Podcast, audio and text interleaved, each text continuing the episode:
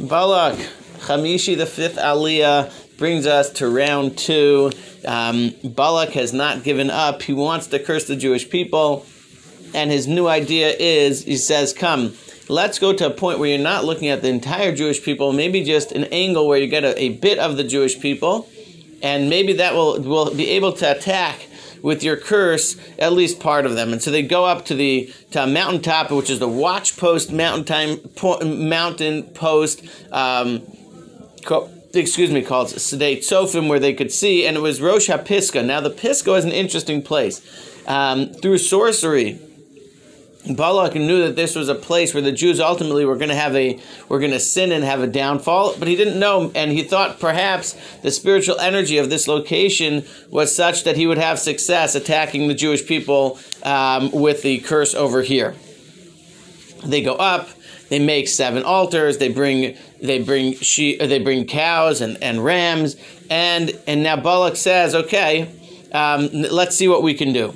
So Bilam comes and again, Bilam goes to goes to see if he can receive a blessing, and again, in the merit of the Jewish people, he does.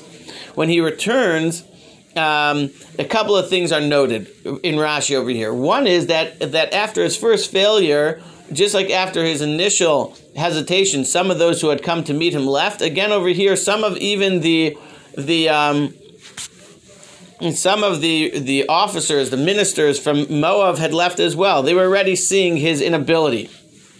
And so when Bilam comes back, uh, Balak says to him, "Nu, so what did God say?"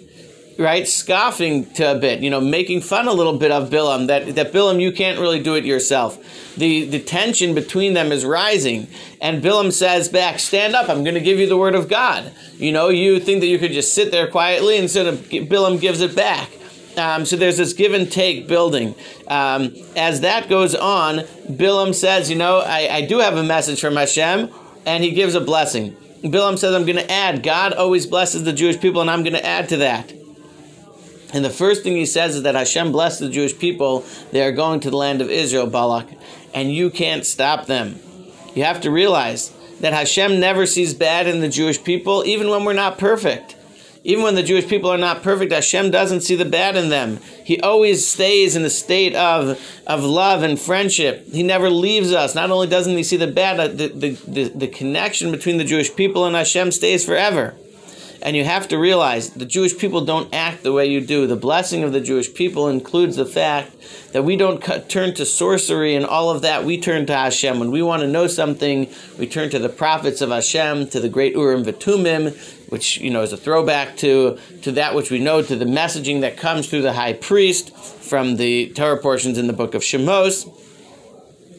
And and the truth is ultimately the Jewish people deserve these blessings and they should deserve so many because they get up in the morning, they put on they and they do mitzvahs. The morning of a Jew and the evening of a Jew is filled with mitzvahs, from the tefillin and the talis to the morning services to the to the um, to to the going to bed and saying the Shema. They're filled with mitzvahs.